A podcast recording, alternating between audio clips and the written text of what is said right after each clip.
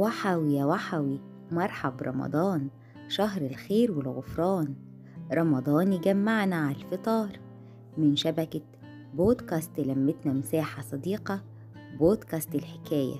وحكايتنا النهاردة متابعينا عن الصيام بالنسبة لمرضى السكر وخصوصا في زمن الكورونا. عليهم بالابتعاد عن تناول الأطعمة اللي بتحتوي على كمية عالية من الدهون.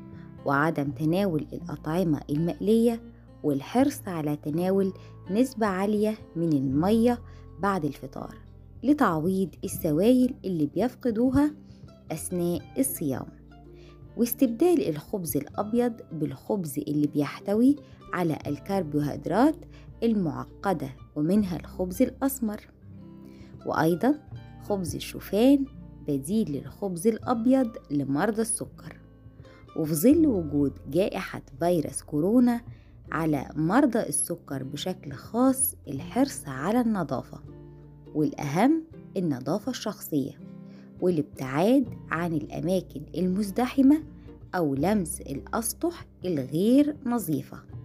طبعا ده بشكل خاص. وأثناء صلاة التراويح في تعليمات لوزارة الصحة للوقاية من فيروس كورونا. الالتزام بالإجراءات الاحترازية أثناء الذهاب للمسجد لصلاة التراويح الابتعاد عن الآخرين بمسافة لا تقل عن متر. أخذ سجادة الصلاة اللي بتخص كل مصلي وما ننساش تطهير الإيد باستمرار وارتداء الكمامة. صحتنا أمانة لازم نحافظ عليها.